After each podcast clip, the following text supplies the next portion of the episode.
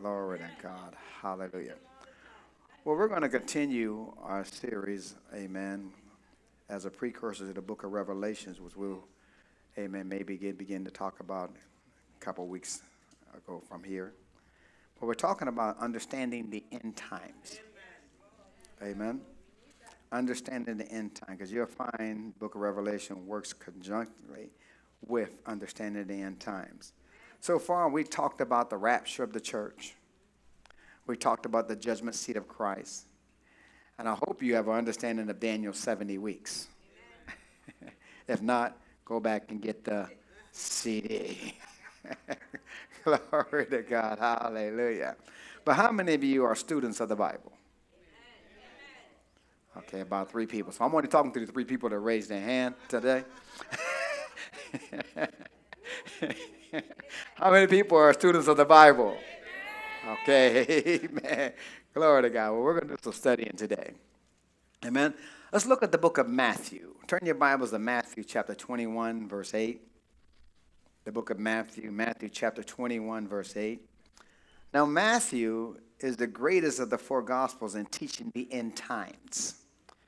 Matthew presents Jesus as the King of the Jews both in his day and the time to come. Are you listening to me out here? See, to be King of the Jews, he must be eligible to sit on the throne. And that's what Palm Sunday is about. Palm Sunday is described by Matthew when people realize Jesus is their king, when people realize that Jesus is their Messiah. Amen. So here in verse 8, it states, And a very great multitude spread their garments in the way. Others cut down branches from the trees and strawed them where? In the way. And the multitude that went, went before them that, that followed cried, saying, What? Hosanna to the Son of David. Blessed is he that cometh in the name of the Lord. Hosanna in the highest. Let's look at the word Hosanna. The word Hosanna is a Hebrew word brought into the Greek and it actually means prosperity. Somebody say prosperity. So the people were crying for prosperity. Now, the phrase, blessed is he that cometh in the name of the Lord, is a quote from the Old Testament. And the question is, why were the crowd shouting this in the streets? See, they were quoting Psalms 118, in which David was speaking prophetically. Are you following me out there? Well, so let's look at Psalms 118, stanza 21. Psalms 118, stanza 21. If you know anything about the Bible, amen, Psalms was not written in scriptures in verse. Psalms was numbers, amen. Psalms is numbers and stanzas. So it's really number 118 and stanza 18. So Psalms 118, 21, he says, I will what?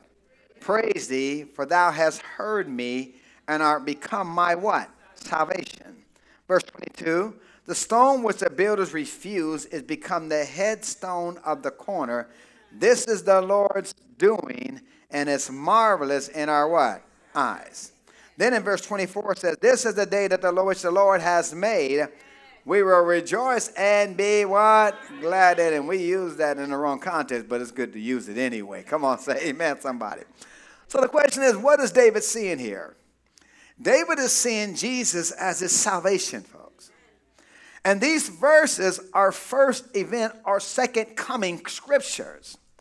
What is it? This is Jesus coming to the earth, living and walking on the earth for 30 years, being baptized in the River Jordan, performing three years of signs, wonders, and miracles, and then finally going to the what? Going to the cross. Come on, he has become our salvation. Come on, he has become my salvation. And then he says here, the stone which the builders refused. The stone which the builders what? Refused. Well, the stone is Jesus. And the builders are the Jews, especially the religious Jews. Somebody say religious Jews. And see, understand this many of the Jews received Jesus, but many didn't. And see, the religious leaders, they hated and despised him. Are you following me out there? So he is the stone that the builders rejected. But after they rejected him, he did what? He became the head of the corner. The corner he has become is the head of the church. Are you following me so far? So, after being rejected by the Jews, Jesus did what? He arose from the dead and became the cornerstone upon which everything in our dispensation is built upon. In other words, Psalms 118 is actually prophetic concerning the coming of the church. You got that? Psalms 118 is actually what? Prophetic concerning what? The coming of the church. So let's look at 1 Peter. Go to 1 Peter chapter 2, verse 5, but keep a marker at Psalms 118, because we're coming back there. Go to 1 Peter chapter 2, verse 5. It's prophetic concerning the coming of the church. Because here in 1 Peter 2 5, it says, You are also as what? Lively what? Stones, and are built up a what? A what? Spiritual house, a holy priesthood. Somebody say, I'm a holy priesthood. To do what? To offer up spiritual sacrifice acceptable to God by who? Jesus Christ. Amen. So he's talking about what? The church. Go to Matthew 16, 18. Where Jesus says here in Matthew 16, verse 18, he says unto thee, Thou art Peter, and upon this what? Rock I will what? Upon this rock I will build my church, and the gates of hell shall not prevail against it. Because why? We're supposed to rule and reign and deserve. The gates of hell cannot prevail against a church, folks. So, regardless of what you're seeing in this world today, guess what? The church always wins. Somebody say, I always win. So let's go back to Psalms 118, verse 24, and say where it says once again, Psalm 118, 24, it says, This is the day which the Lord has made. We will what? Rejoice and be what? Glad in it. See, the day he's referring to, really referring to in this scripture, is the day of salvation. Which was accomplished through the cross by the death, burial, and the resurrection of Jesus Christ. Come on, say amen, somebody. So that's what he's talking about. Rejoice that you are saved. Okay, I got a couple, amen. Rejoice that you're not going to hell. Maybe that'll help you out. Come on. Glory to God. Hallelujah. Boy, let's, go, let's look at verse 25, where he says, Save now, I beseech thee, O Lord, O Lord. I beseech thee, send now what? Prosperity. See, the phrase save now is the Hebrew word for Hosanna. Let me say it again. The phrase save now is the Hebrew word for ho- Hosanna. It's a second advent verse or second coming verse which is connected by Hosanna, send now prosperity. Send now what? Prosperity. See, the sending of prosperity is not only send prosperity now, but it's talking about sending prosperity during the millennial reign of Christ. Are you following me now? Let's look at the timetable again. This is the timetable. What'll happen? The rapture will take place. It'll occur and the church age will end. Okay? The tribulation will begin. And for last, and it'll last for how many years?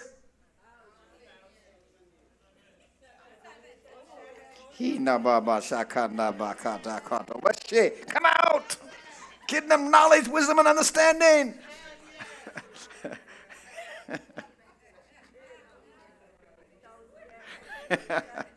the tribulation and began and last for how many years? Seven years. Which is synonymous with Daniel's 70th week. Amen. The second advent will occur at the end of the tribulation when Jesus physically comes back to the earth and the millennium will begin and now last for how many years? Thank you. a thousand years. Hallelujah. See, the millennium will be a time of economic worldwide prosperity. At the second advent, people will be crying, Hosanna, Hosanna, bring now prosperity. Now, the church will not be crying, but those believers on earth who have been through the battle of Armageddon will be because what? They survived. There are survivors during the battle of Armageddon. There are survivors through the, through the tribulation period. There will be people that will survive. Not everybody is wiped out during the tribulation period. So they'll be crying, Hosanna, Hosanna, bring now what? Prosperity. They'll be shouting for what? Deliverance. And guess what? He'll deliver them and bring worldwide prosperity. Somebody say worldwide. Then in verse 26 in Psalms 118, he says, Blessed be he that cometh in the what? Name of the Lord. We have blessed you out of the house of the Lord. This is referring to the tribulation temple and the millennial temple, amen, that is yet to be built. But the question is going back to Matthew 21, what is Matthew 21 actually saying? What actually happened in Matthew 21? Well, go back to Matthew 21, look at verse 9. Here, Jesus is riding into town on a donkey. He's about to go to the cross. And what are people doing? They're throwing palm leaves in front of him on the road and they're shouting. Amen. They're shouting in verse 9, Hosanna to the Son of David. Blessed is he that cometh in the name of the Lord. Hosanna in the what? Highest. They were shouting, Hosanna, save us now. Bring now prosperity. Blessed is he that cometh in the name of the what? The Lord. See, the crowd. listen, the crowds were shouting the second part of the prophecy, not the first part. Let me say it again. The crowds were shouting the first part, the second part of the prophecy, not the first part. What did they leave out? Well, go back to Psalms 118 22, which is the prophecy. They left out verse 22nd, or, or, not, or verse 22nd, 20, 22, 23, and 24. They left out those three verses. Look what it says here. The stone which the builders refused is become the headstone of the corner. They left that out. Verse 23, this is the Lord's doing and is marvelous in, his, in our eyes. They left that out. Verse 24, this is the day that the Lord has made. We will what? Rejoice and be glad in it. See, they skipped over this entire section. And they begin crying, Hosanna, Hosanna, blessed is he that cometh what? In the name of the Lord. What happened? A few days later, Jesus went to the cross. He hadn't conquered the Roman Empire and he hadn't set up his kingdom. So the same group of people yelled, Crucify him! Crucify him! Same group of people now were just saying Hosanna. We're now saying what? Crucify him. And understand this these were not believers shouting, these were people on the streets trying to usher in the second coming event. They were trying to usher it in, folks. They listen, they wanted the crown without the cross first. Let me say it again. They wanted what?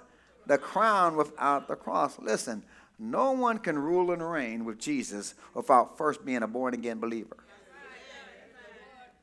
Let me say that again. No one can rule and reign with Jesus without first being a what? Born again believer. The people, listen, the people were wanting all the benefits of the cross without accepting Jesus as their Lord and Savior. And that ain't to happen. Tell neighbor, that ain't to happen. You got to accept Him first before you receive the benefits. Amen? Let's look at the parable of the husbandman. Look at Matthew verse 21, verse 33. In the same chapter. Look at verse 33. Now, after riding into Jerusalem, what Jesus do? Jesus entered the temple. Now, most of Matthew 21, 22, and chapter 23 take place in the temple. Somebody say in the temple. See, prior to this time, Jesus had spent very little time in a temple. Matter of fact, the first time he entered a temple, he threw out the money changers. Amen. So when he, went, when he entered the temple again, he began addressing the religious leaders, and he says, "Hear another parable. Parable.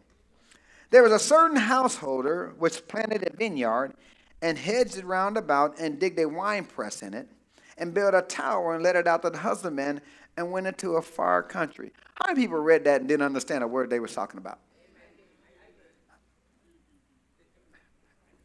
Let's read it again. Hear another parable. There's a certain householder which planted a vineyard and hedged it round about, and digged a winepress in it, and built a tower and let it out to the husbandmen, and went into a far country. And when the time of the fruit drew near, he sent his servants to be husbandmen, that they might what? Receive the fruits of it. And the husbandman took his servants and beat one, killed another, and stoned another. And again he sent other servants more than the first, and they did unto them what? Likewise.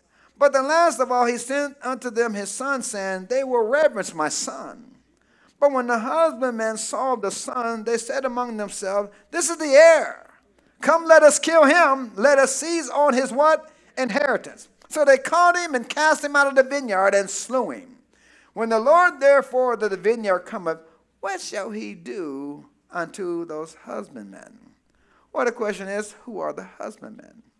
The husbandmen are the Jews, the Pharisees. Come on, say amen, somebody. See, God had given them the nation of Israel, but Israel was more than just a nation, folks.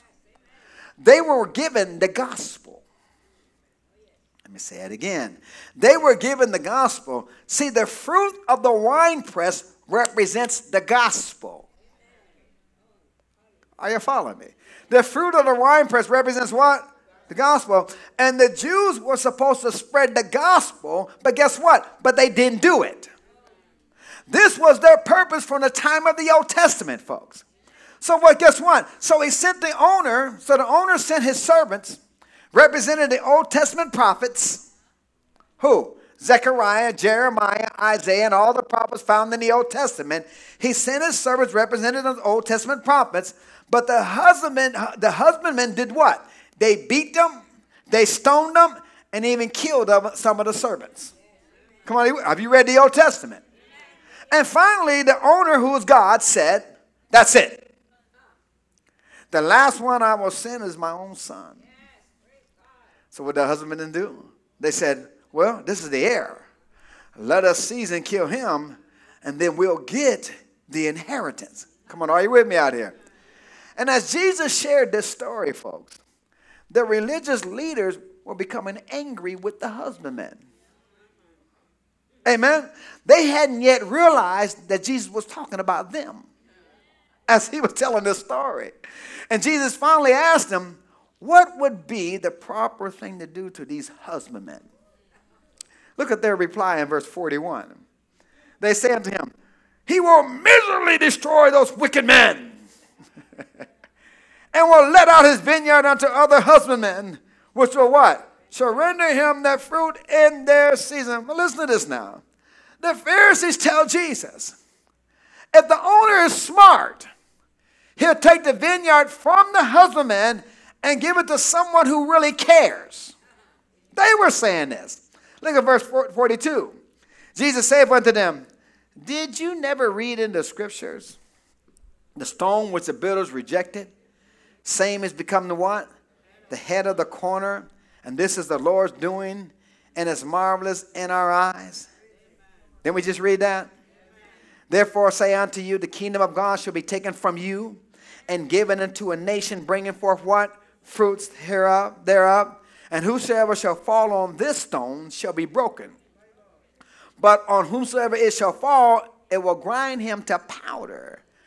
And when the chief priests and Pharisees had heard his parable, they perceived that he spake of them. I guess the light bulb went off. Come on, say amen, somebody. But when they sought to lay hands on him, they what? They feared the multitude because they took him for a what? Prophet. In essence, Jesus said, I'm the stone, and you are the ones who will reject me. And immediately, the fulfillment of the prophecy looked like it was imminent. Why? Because they would have killed him right then if it hadn't been for the crowds. They were fearful of the crowds. But notice Jesus quoted the verse from Psalms 118, which the crowds did not quote. Come on, y'all with me out here? Instead, they did what? They bypassed the cross and went immediately to the second advent Hosanna, Hosanna, bring prosperity now.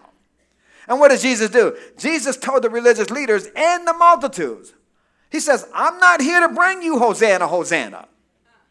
Come on. I'm not here to be the blessed one, he to come in the name of the Lord. I'm not here to save now, save now. I'm here to be the stone. Which the builders rejected, then I'm going to rise and become the head of the whole new generation, a whole new kingdom which will exist for a long time. Oh, come on, are you with me out here? And he said, There will come a day when they will shout, and when they can shout, Hosanna, Hosanna, blessed is he to come in the name of the Lord. But it ain't now. And understand that Jesus always had to confront the religious leaders. It's like sometimes we got to confront the religious leaders. We have a lot of religious leaders in our day also. Come on, say amen, somebody. But look at Matthew 23 23. He always had to confront the religious leaders.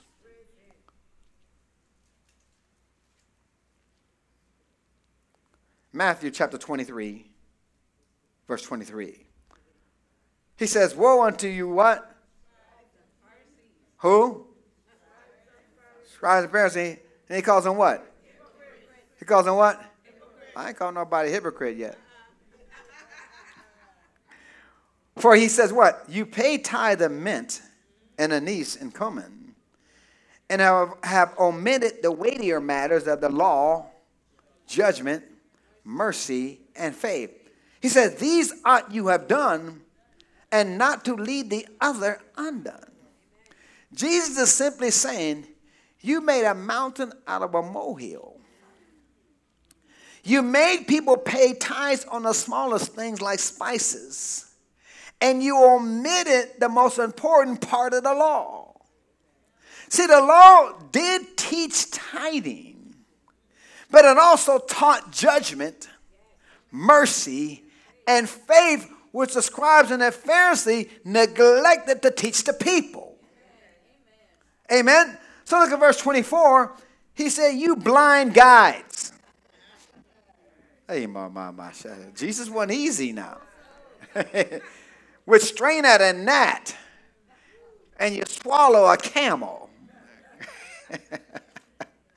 See, the religious leaders were expert on the law, even down to the minutest detail, folks.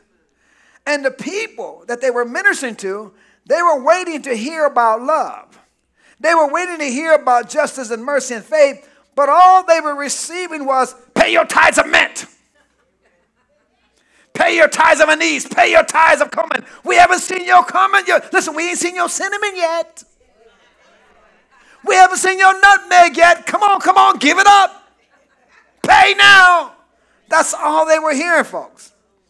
See, the scribes and the Pharisees, they majored on the least significant aspects of the law and neglected to teach the major areas of the word. So, verse 25, it says, Woe unto you, scribes and Pharisees, and what? And hypocrites. For you may clean the outside of the cup and of the platter, but within you are full of extortion and excess.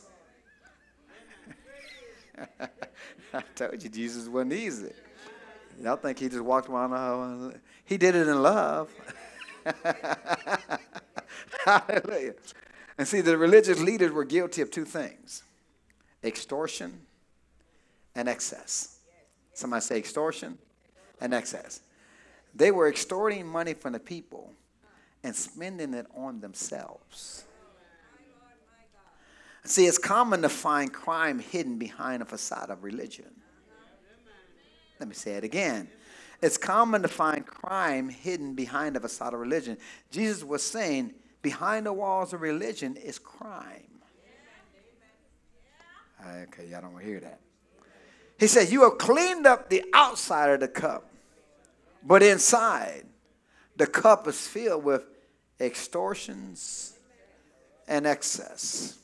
Verse 26 Thou blind Pharisee, cleanse first that which is within the cup and platter, that the what? The outside of them may be clean also.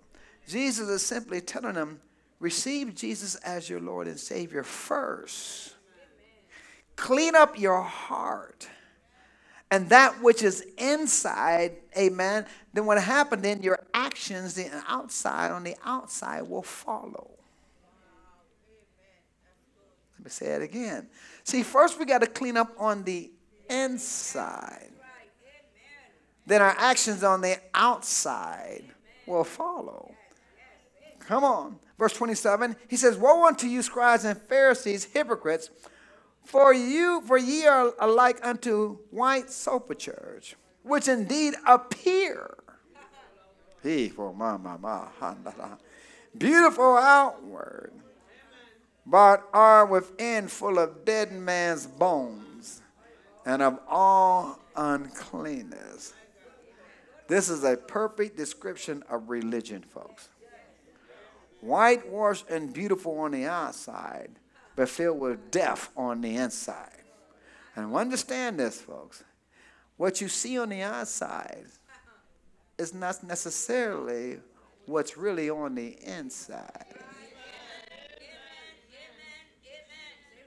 Because somebody can come in church, hallelujah, glory to God.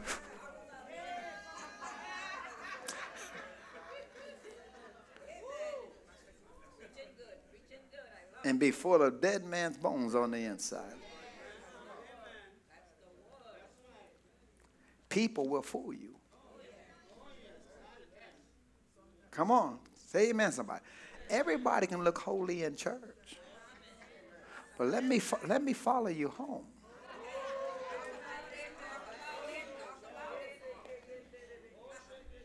Let me follow you on your job.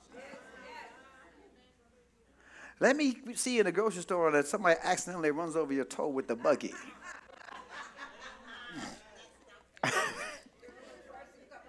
and don't look back to say, I'm sorry. Let me see that part of you then. Let me see what's really on the inside. Come on, say amen, somebody. So don't let people fool you. A lot of times, you know, when we have homegoings, and you'll find somebody that you, you thought and you believe served the Lord for all their heart, might, and strength. Strong in the Lord. But you didn't know their heart. A lot of times, there's a lot of unforgiveness in their heart that they never let go of. A lot of muck in their heart that they never let go of. And all they appear to you as this holy, down, down person. Come on, because you didn't know what was in their heart. Are you listening to me out there? Look at verse 28. He says, Even so, you also outwardly appear righteous unto men. But within you are full of what? Hypocrisy and iniquity. You're full of sin. You're looking good in everybody else's face. But God sees your heart. You can't always go by what you see, folks. You can't go by always what you hear all the time. See, it takes time to observe someone to find their true heart. Come on, say that takes time. That's why single people, you can't be falling all in love. Because it takes time to find out what's really on the inside of that person. See, in the first five, six, seven months, guess what? Everybody's putting on their, their best foot. Come on, they're the most lovely people you ever seen in your life. They the man or woman of your dreams. Come on, say amen, somebody. Come on, amen, amen, amen. They don't fart in your presence.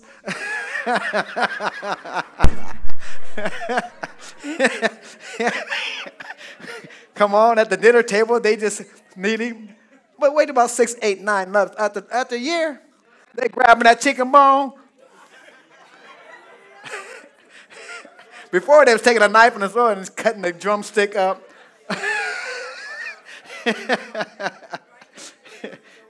Come on, people, change. And that takes time. That takes time. That takes time. And you have people getting married after three months. Then after three, after they married for first month, they find out who in the world did I marry? Okay, y'all didn't want to hear that. Hallelujah. Let's go to verse 29. We're talking about the end times.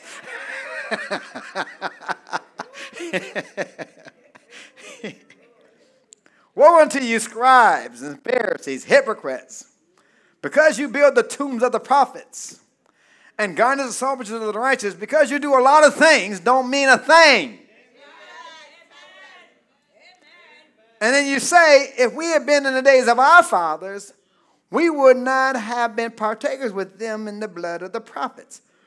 Wherefore you are witness, you, you be witnesses unto yourself that you are the children of them which killed the prophets. Fill you up then the measure of your fathers. What's Jesus do? Jesus confronts them. He says, You tell us, if you lived in the time of your fathers, you would not, you would not have killed the prophets. But mark it down. You are the children of your fathers. See, your fathers filled the portion of the cup with the blood of the prophets, which were martyred, but you're going to fill the cup to full. Your fathers killed the prophets, but you're going to kill the one that the prophets prophesied about. You're going to kill the Messiah and fill the cup overflowing. Guess what? You're going to take it to another level. Then in verse 33, he says, You serpents! you generation of vipers! Jesus talk like that? How can you escape the damnation of hell? Wherefore, behold, I send, I send unto you prophets and wise men and scribes. Some of them you shall kill and crucify and some of them you shall scourge in your synagogues and per- persecute them from what? City to city. Verse 34 is a prophecy about the church. Jesus is describing to them what is to come. He's saying, You're going to kill me. And once the church begins, you will chase believers from city to city and you'll scourge them and you will beat them. You're going to do it in your synagogue. You're going to do it in your churches. Oh, come on, say amen, somebody. And this verse is a perfect description of what Saul did before his conversion. You ever read the book of Saul, about Saul? He led many to do what? Persecute the church in an attempt to destroy it. Come on. He was he did this before he became the apostle Paul. The Bible said, you know, if you do a little study on it, they said he was so ruthless, he used to rip babies out of women's wombs. Christians. Amen. Look at verse 33. That upon you may become may come all the righteous blood shed upon the earth, from the blood of righteous Abel to the blood of Zacharias, son of Barachias, whom you slew between the temple and the altar. Verily I say unto you, all these things shall come upon this generation. He says, Oh, Jerusalem, Jerusalem, thou that killest the prophets and stonest them which are sent unto thee, how often would I have gathered thy children together, even as a hen gathereth her chickens under her wings, and you would not. Verse 88 Behold, your house is left unto you what? Desolate. Both the temple and the city will be destroyed in 70 AD, folks. 70 AD, temple Come on, and the city was destroyed. Verse 39 For I say unto you, you shall not see me henceforth till you say, Blessed is he that cometh in the name of the Lord. Jesus finished what the religious leaders should have said. He told them one day There will be a remnant of your children who will cry, Hosanna, Hosanna, blessed is he that cometh in the name of the Lord. But you will not see me again until that day. See, Israel, he said, Israel, you had a chance. Pharisees, you had a chance. Jerusalem, you had a chance. See, Jesus gives everybody a chance. He said, How often would I have taken you under my wing if you would have just received the prophecy and just received me? I could have took care of y'all. Oh, come on, say amen, somebody. Instead, you will kill me and persecute believers. From synagogue to synagogue, city to city, you'll chase them down and you'll kill them. And it's exactly what they did. See, the opportunity you have had extended towards us, towards, you. Come on. He says, the opportunity I gave, I extended towards you, is being removed right now. And it's given to another nation. What happened? Jesus departs from the temple. Look at Matthew 24 1. He departs from the temple. It says, and Jesus went out and did what? And departed from the temple and his disciples came to him for to show him what? The buildings of the temple. Notice the two statements. Jesus went out and departed from the temple. Jesus did what? He went out and did what? Departed from the temple. Instead of simply saying Jesus left the temple, the statement is divided into two parts. The reason for the two is Jesus departed from the temple and he never returned. Jesus spoke his piece and he was gone. He departed. Somebody say he departed. Then the verse continues, and the disciples came to him for to show him the buildings of the temple. Understand this. The disciples did not understand the significance of what Jesus had just spoken, folks. Jesus did not have 12 super spiritual men. Let me say it again. Jesus did not have 12 super spiritual man. Come on, one was a thief. Two of them wanted to call fire down from heaven and burn up a city. Come on, say amen. One had a whooping mouth disease. Whooping, you know, Peter would say anything that was on his mind. Come on, say they were not super spiritual men. Amen. He didn't have that type of people following him. He had people just like you and me. Now, after going through his discourse, the disciple came to Jesus and said, Did you notice the temple buildings? Did you notice it? Aren't they impressive? Verse 2 And Jesus said unto them, See you not all these things? Verily I say unto you, there shall not be left here one stone upon the other that shall not be thrown down. And as he sat upon the Mount of Olives, the disciples came unto him privately, saying, Tell us, when shall these things be? And what shall be the sign of thy coming and of the end of the world? Jesus now prophesies the destruction of the temple, which will occur less than 40 years from that date. He prophesied what Daniel spoke of is coming to pass in Daniel 9 26. If you remember, let's look at that scripture again. He prophesied what was coming to pass from Daniel 9 26, where it says, And after three score and two weeks, 62 weeks, amen, amen. should Messiah be what? Cut off. What's cut off mean? He'd be killed. And it was exactly 62 weeks, amen, when the Messiah went to the cross and he died for us but not for himself. And the people of the prince shall what? The people of the prince that shall come shall what? Destroy the city and the sanctuary.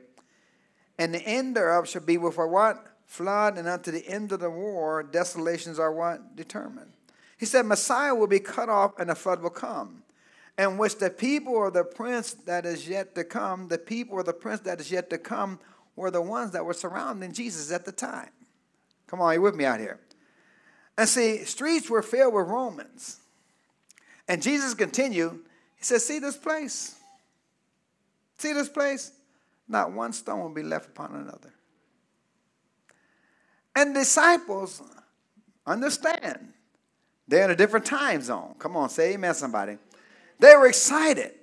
They said, Jesus, this is what we've been waiting for. Thank you, Jesus. When will these things happen? What will be the sign of your coming? What will be the sign of the end of the age? See, the disciples asked three questions, and Jesus answered all three. But we need to understand where the disciples were from. When they asked about the end of the age, they were referring to the Jewish age. Why? Because they didn't understand the church age, because the church age was still a what? A mystery. So, in their thinking, come on, say amen, somebody. In their thinking, these seven weeks, these seven, this last seven, these last seven years was right around the corner. They're thinking all this thing was going, the, tri- the tribulation period was going to happen tomorrow. Come on, say amen, somebody. They didn't understand the what? The church age. The end of the Jewish age is Daniel's 70 weeks of, or that we call the what? The tribulation. Somebody tribulation. And Jesus will begin to describe the tribulation in the verses that follow. And disciples did not know to ask about the end of the church age because they didn't know there was a church age. Once again, in their thinking, these they are seven years away from the millennium reign of Christ. Amen. Amen. And in chapter 24 and 25, known as the Olivet Discourse, Jesus will describe what will happen during the tribulation and the second coming. And we're going to study chapter 24 because a lot of times people read chapter 24 and they think he's talking about the church. when one is left and one is taken up. You read that before? They think he's talking about the tribulation where Jesus appears and one is left behind and one is taken up. That's not what he's talking about. he's talking about the Jews. He's talking to the Jews. And we'll talk about that next Sunday. All heads bowed, all eyes closed in prayer. Father, we thank and we praise and we glorify your holy and majestic name. We thank you, Lord, that people have ears to hear what they were taught today concerning the end times. You bring an understanding because you want us to have understanding about what's taking place in these end times, what your word says about the end